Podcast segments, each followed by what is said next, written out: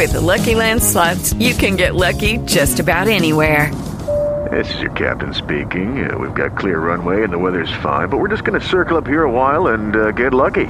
No, no, nothing like that. It's just these cash prizes add up quick. So I suggest you sit back, keep your tray table upright, and start getting lucky.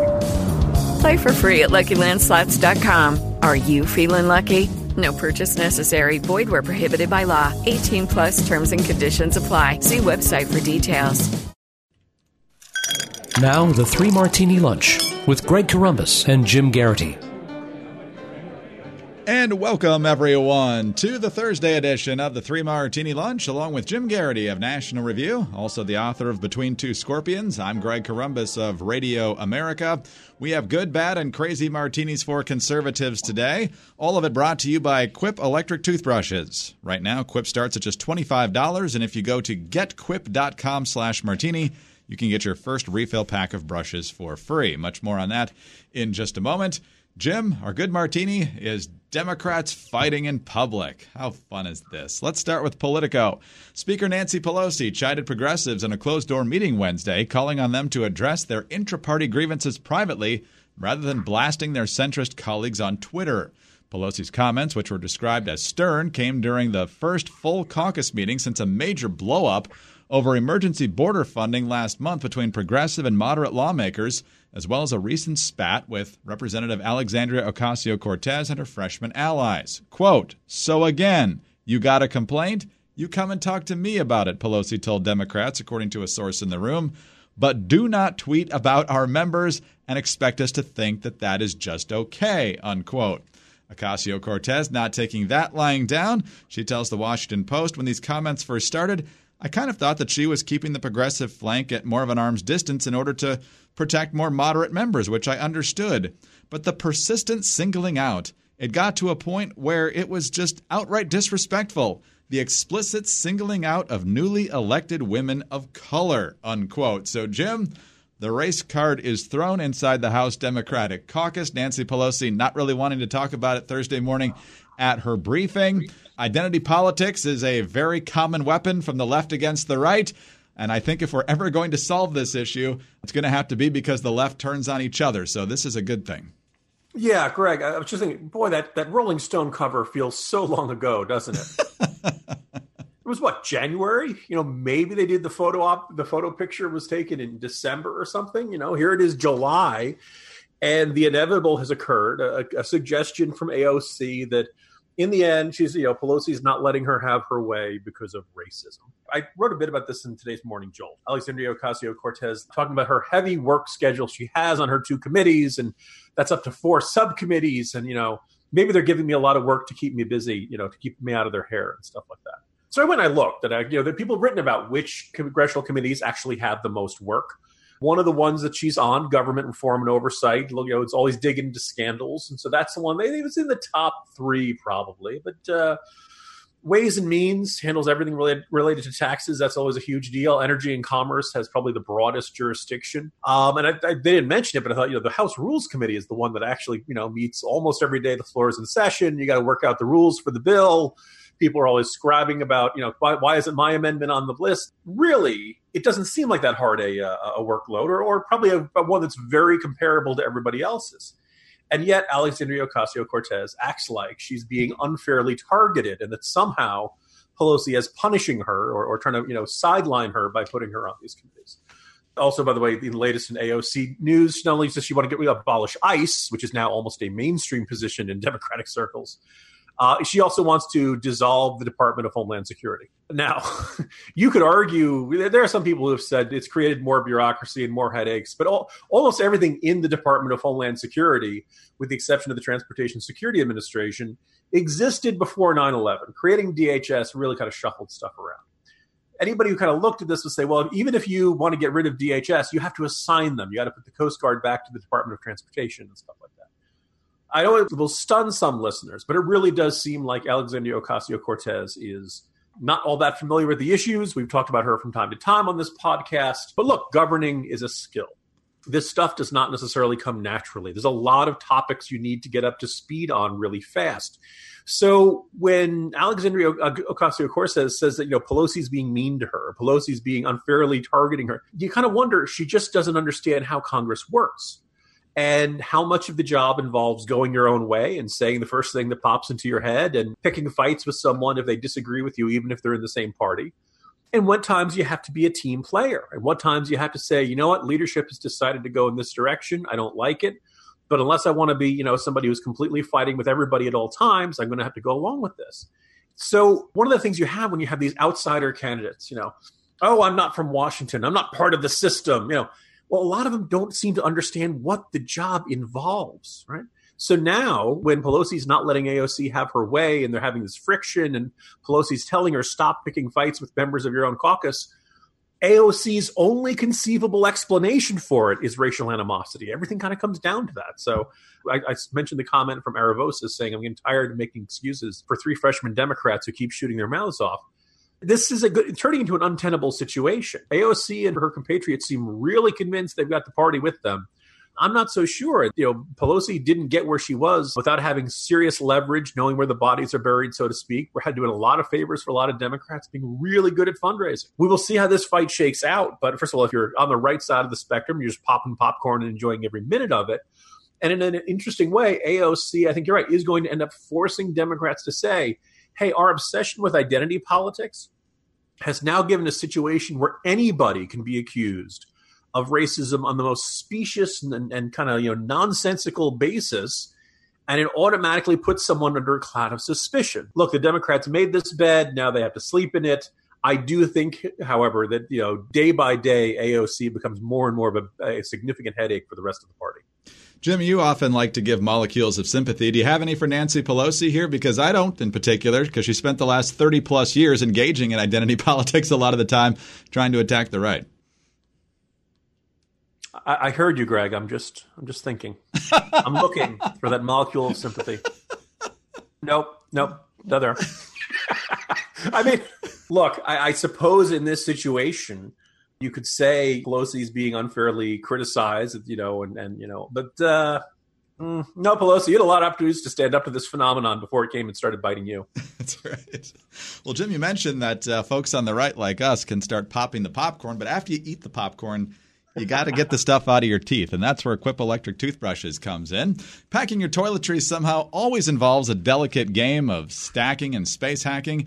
And don't get us started on that lotion that can explode all over your shaving kit. That's why Quip electric toothbrushes work just as well at home as they do on the go. The compact and wireless design tucks easily in the corner of your carry on or your back pocket if you're just spending the night. Plus, the travel ready cover protects your brush from sandy swimsuits and luggage slip ups. And its three month battery life will last throughout a season filled with weekends away. Quip is making it easier than ever to keep up with your wake up and wind down routine, even when you're out of the office and out of town. The Quip toothbrush has sensitive sonic vibrations for an effective clean that is gentle on your sensitive gums. There's a built in two minute timer that pulses every 30 seconds to remind you when to switch sides and to help you clean your whole mouth evenly. Quip's multi use cover works as a stand, it mounts to mirrors, and it slides over your bristles to pack and protect your Quip on the go. As Greg said, you don't want sand or goo or hair gel or anything else in your toothbrush. Brush heads are automatically delivered on a dentist recommended schedule for every three months for just $5. A friendly reminder when it's time for a refresh and to stay committed to your oral health. Quip is one of the first electric toothbrushes that is accepted by the American Dental Association.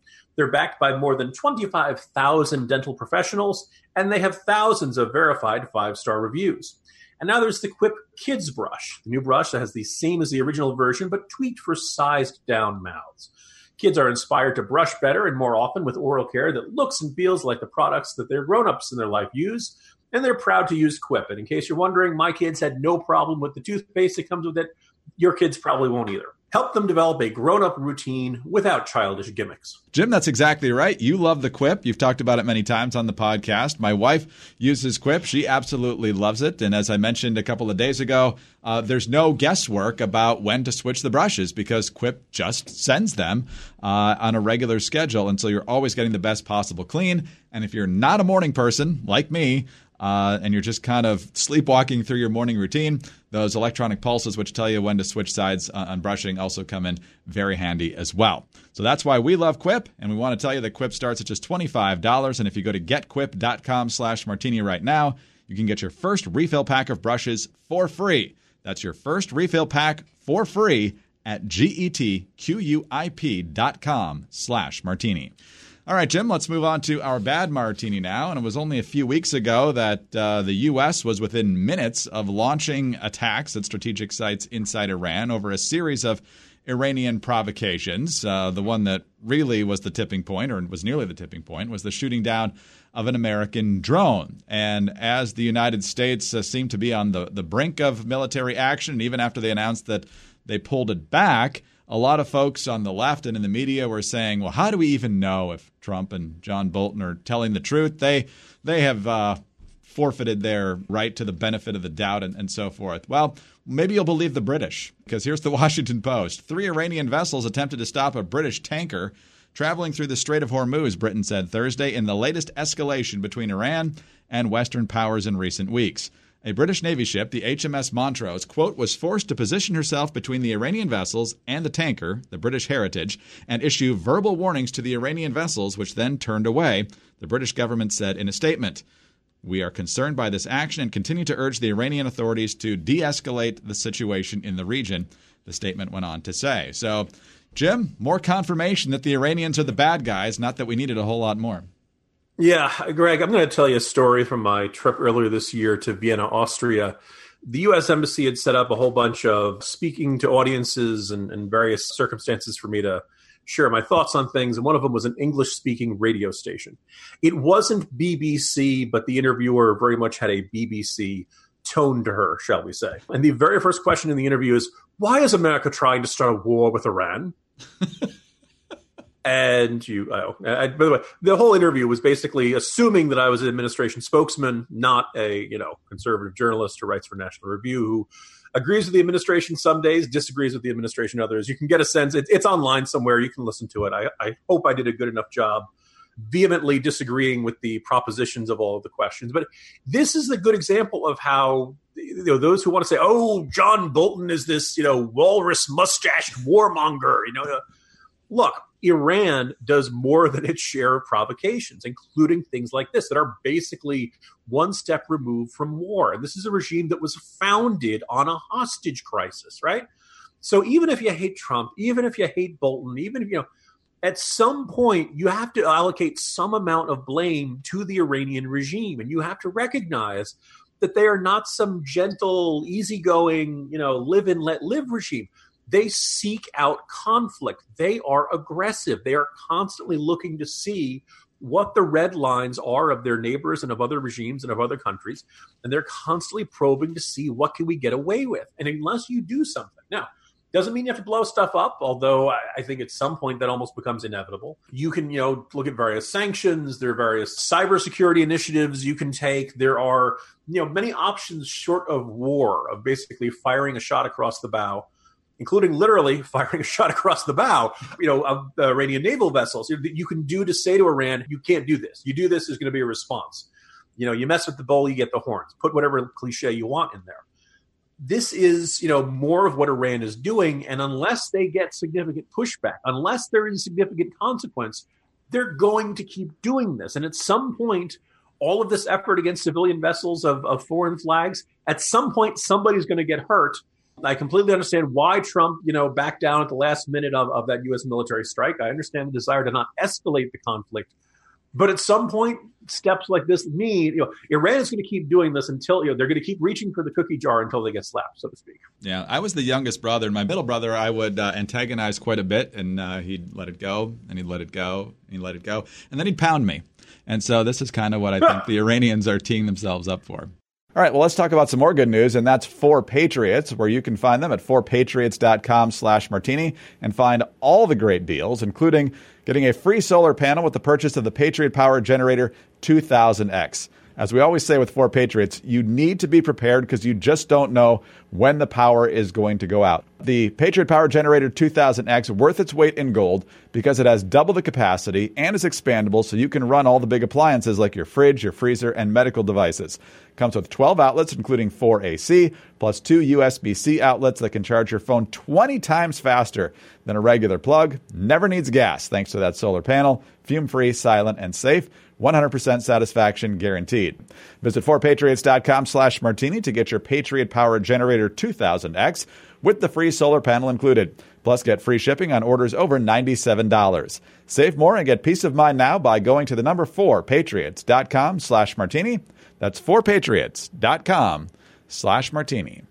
All right, let's move on to our crazy martini now. Congratulations, Amy McGrath, Kentucky uh, Democratic Senate candidate. Yesterday, you were our good martini for how way too liberal you are for the Commonwealth of Kentucky, and how even MSNBC experts were saying, yeah, she doesn't really have much of a chance. And now Amy McGrath has once again made it her way into the three martini lunch, this time in the crazy. Let's go to roll call. Kentucky Democrat Amy McGrath reversed course Wednesday night on whether she would have voted for Supreme Court Justice Brett M. Kavanaugh just a day after launching her campaign to unseat Senate Majority Leader Mitch McConnell. McGrath tweeted that she would have voted against Kavanaugh's confirmation to the High Court after saying in an interview with the Louisville Courier Journal earlier in the day that she, quote, probably would have voted for him. McGrath told the newspaper that the allegations of sexual misconduct raised by Christine Blasey Ford during the Kavanaugh confirmation process were credible, but she did not consider them disqualifying. She said, quote, I think it's credible but given the amount of time that lapsed in between and from a judicial standpoint, I don't think it would really disqualify him, unquote, she said. When pressed, she said she would have tended to favor the confirmation. Quote, you know, I think that with Judge Kavanaugh, yeah, I probably would have voted for him, McGrath said. Well, that didn't make the Twitter mobs on the left happy. After the story was published, McGrath took to Twitter to walk back those remarks. Quote, I was asked earlier today about Judge Brett Kavanaugh, and I answered based on his qualifications to be on the court, she tweeted. But upon further reflection and further understanding of his record, I would have voted no, unquote. So, Jim, in the 10 months since the confirmation, she still uh, was a yes vote, allegedly. And then a few tweets from the hardcore left, and all of a sudden she's had further time to reflect. This is clearly the type of bold, principled leader Kentucky needs. You know, I was going to nominate this as the crazy martini because my thinking was, dear God, how are you unprepared for that question? But I think now it's the crazy martini because she was prepared for that question, and this was her idea of a good answer. right? I mean, this idea of, well, I think there's a really good chance that he did it, but I still would have supported him. Now, correct me if I'm wrong, Greg. I don't think even Joe Manchin went that far. No. Right? I mean, he basically, you know, made clear he did not, you know, find the, the allegations plausible. I think it's safe to say that, you know, even if it was a long time ago that this sort of behavior described was, uh, uh, look, you just don't get to be on the Supreme Court if you've done something like that.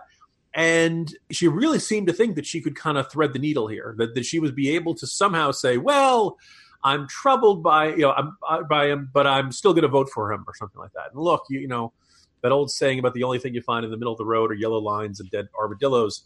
Um, first of all, judicial nominations are going to be a huge fight for now until probably the end of time in the United States, or at least until uh, we shrink the size of government and people are less likely to have their, their you know have their these big complicated political issues uh, get sorted out by the Supreme Court until that happens, if you're a senator, you have to be ready for questions like this. And the Brett Kavanaugh confirmation fight was one of the biggest, highest stakes, most dramatic, most surprising confirmation fights we'd seen probably since the Clarence Thomas hearings.